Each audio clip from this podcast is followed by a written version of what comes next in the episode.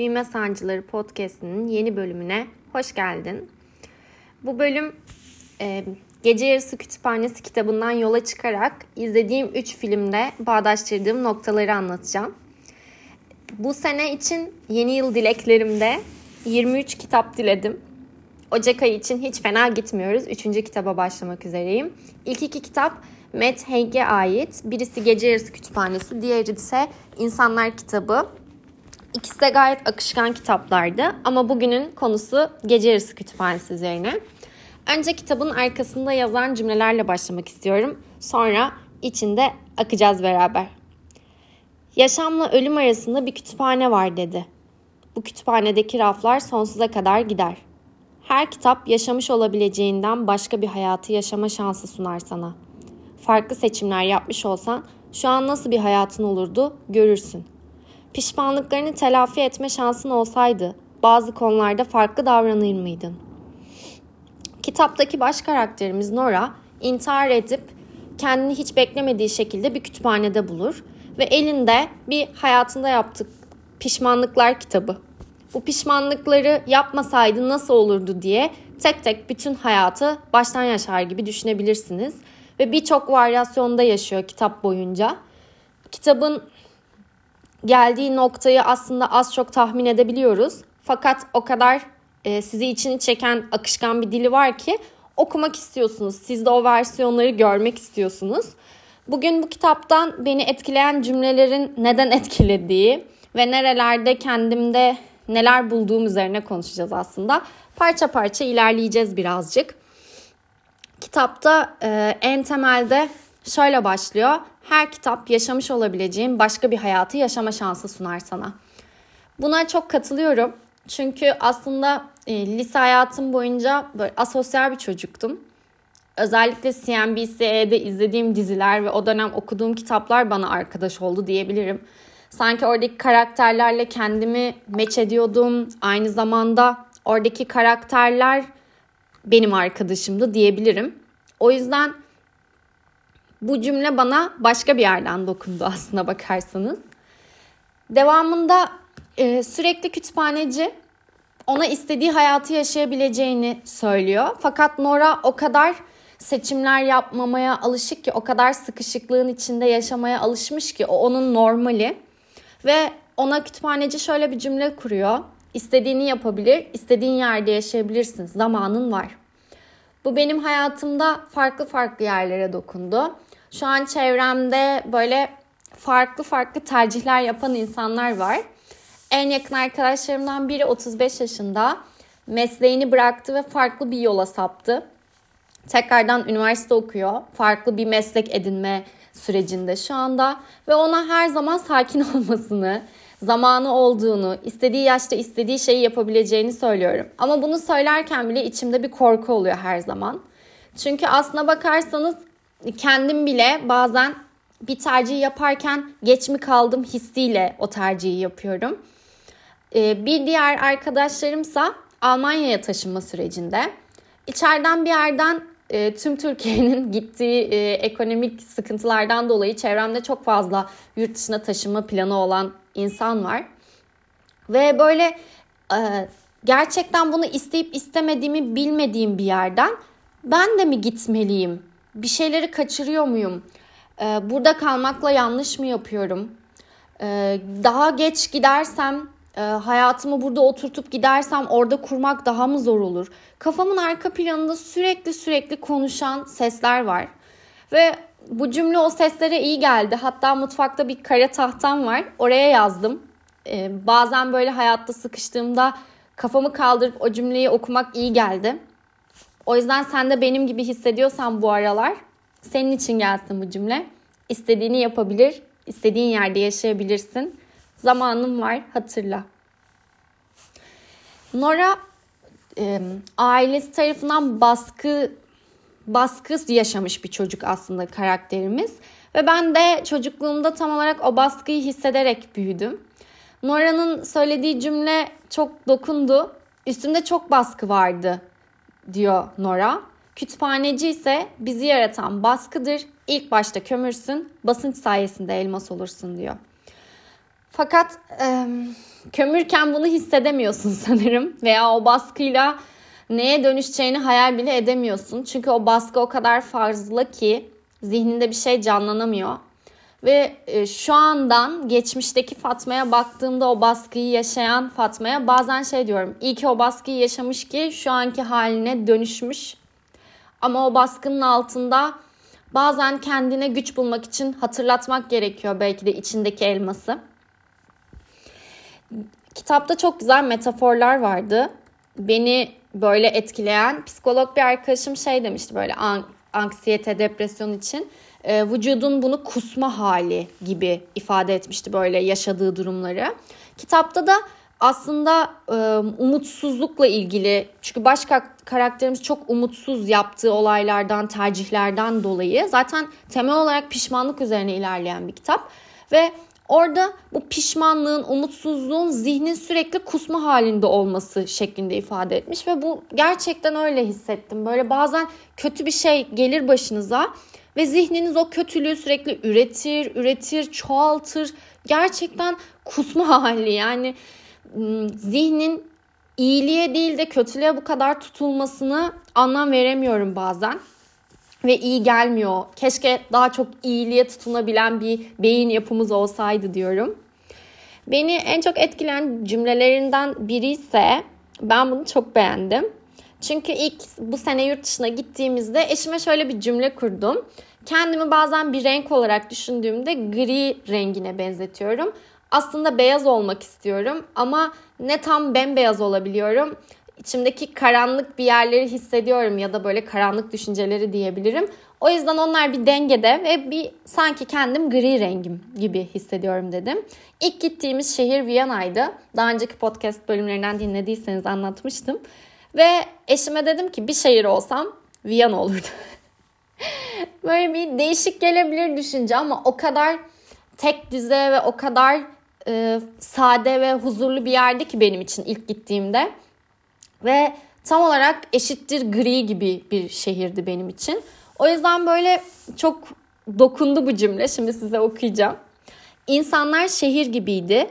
Bazı kötü yanları vardır diye bütün şehirden nefret etmezsin.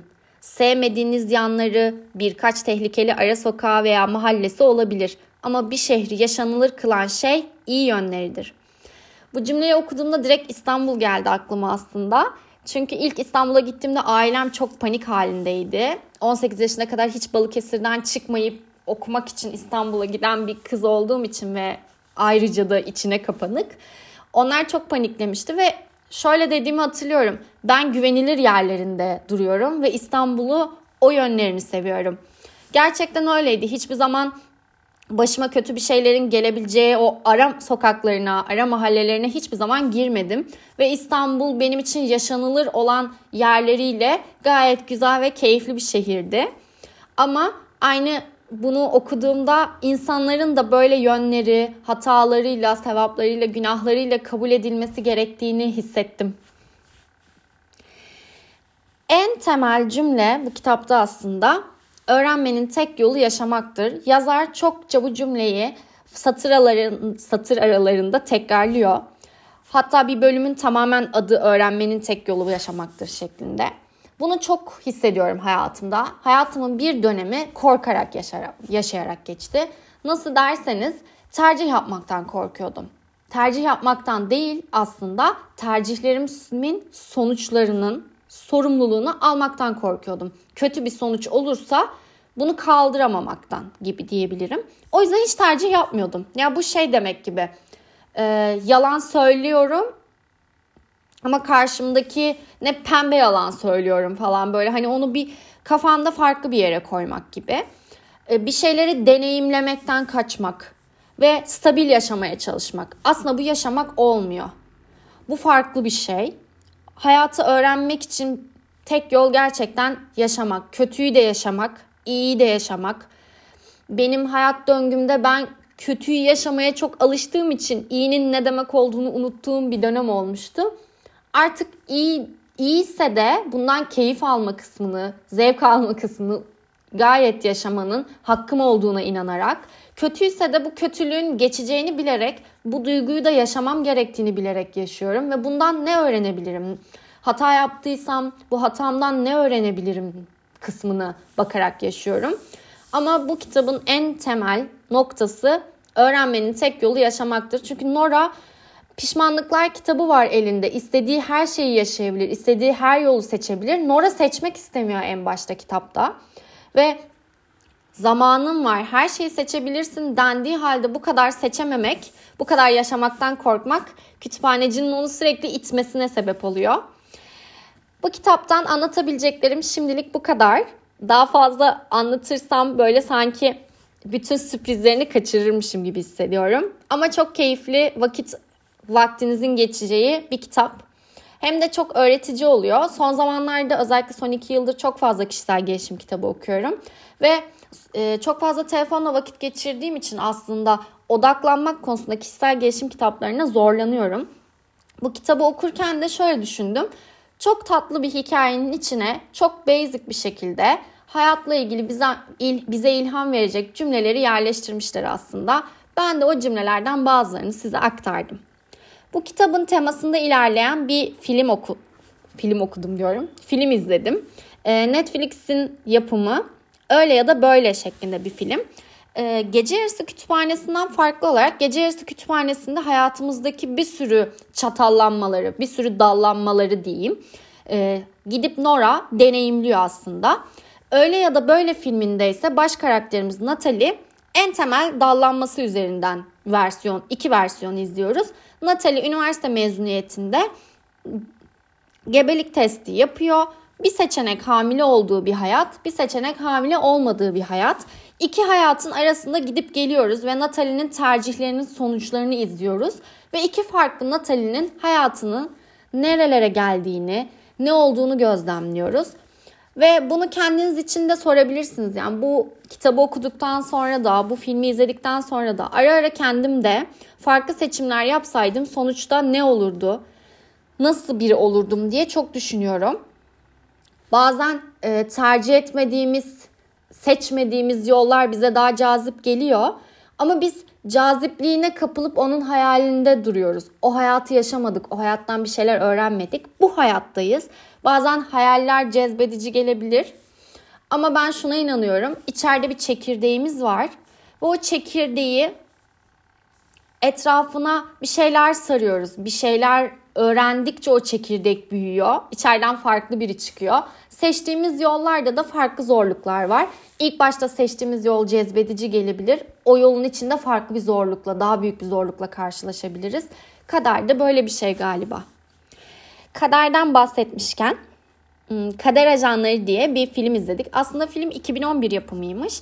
Ben e, filmi çok geç gördüm. Bu aralar böyle bir film izleme e, listesi oluşturmaya çalışıyoruz arkadaşlarımızla.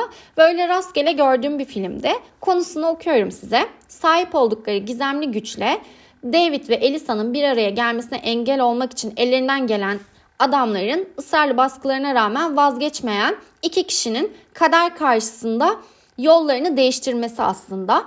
Bu e, kader ajanları diye geçen karakterler var ve gerçekten baş karakterlerimiz David ve Elisa'nın asla bir araya gelmesini istemiyorlar. Çünkü kaderlerinde yok böyle bir döngü ve engel olmaya çalışıyorlar. Burada bize kader nedir, kader bizim tercihlerimiz midir'i çok sorgulatan bir film. Çoğu kişinin aslında sabit yolları seçtiğini, keşfetmekten korktuğunu, aynı Nora gibi, aynı aslında Natalie'nin en temelde hamile olup olmadığını keşfetmekten bile korkuyor böyle filmin başında görüyorsunuz. Burada da aslında biraz böyle önümüze koyulan engeller hayatı keşfetmeye bizi itiyor, zorla itiyor bazen. Bunu fark ettiğimiz bir film, keyifli bir film de öneririm. En sevdiğim filmi en sona bıraktım. Zamanda Aşk. Daha önce belki başka bir podcast bölümünde bahsetmişimdir. Zamanda Aşk filmi benim için özel bir film. yirmi bir yaş yirmi bir yaşına basan Tim ailesinden bir genetik özellik diyebilirim. Gizli bir yetenek ona aktarılıyor ve yeteneği de şu: zamanda seyahat edebiliyor. Bunu fırsat ver, fırsat olarak gören Tim ise zamanda geçmişinde utanç verici anlara gidip değiştiriyor en başta ve çok tatlı oluyor böyle bunu izlemek. Yani hepimizin yapabileceği bir şey gibi. Beni en etkileyen şey içinde bir cümleyi not aldım size. Babasıyla bir konuşması var. Babası ona şöyle bir şey söylüyor. Hayattaki mutluluğun sırrını sana açıklıyorum ve iki basamaklı diyor. Ve gerçekten bu, bu bizim için de geçerli bir şey. Önce o günü yaşa diyor ve her günün sıradanlığını tekrar tekrar yaşa. Ne kadar sıradan olsa da hepimizin bir döngüsü, bir ritmi var hayatında. Ve sonra diyor uyandığında tekrar o günü yaşa. Ve e, filmin sonlarına doğru şöyle bir şey oluyor. E, bir gün yaşıyor Tim ve keyifli geçen bir gün değil. Gece yatağa girdiğinde eşi diyor ki bugün günün nasıldı? Kötü bir gündü diyor. Uyandığında babasının söylediği şeyi düşünüyor. Ve babası diyor ki o günü keyifsiz hale getiren stresleri, sorunları nasıl farklı bakış açısıyla yaşayabilirsini bir kez daha yaşa. Ve Tim babamın dediğini yapacağım diyerek aynı günü tekrar yaşıyor. Arkadaşı çok zor bir durumda kalıyor, onu güldürüyor. Kahve aldığı yerdeki kişiye selam veriyor ve onunla böyle güzel bir iletişimi oluyor. Farklı farklı tercihler yapıp aslında olay döngülerini hiç değiştirmiyor. Sadece gülümsüyor, sadece çevresindeki insanlarla farklı bir iletişim kuruyor. Ve aynı gece yatağa girdiğinde eşi diyor ki bugün nasıl bir gündü? Keyifsiz gibi gözüken çok keyifli bir gündü. Bunu neden anlattım en temelde aslında? Şöyle, iki haftadır yazarlık eğitimi, Deniz Hoca'dan yazarlık eğitimi üzerine böyle ilk bir workshop'a katıldım.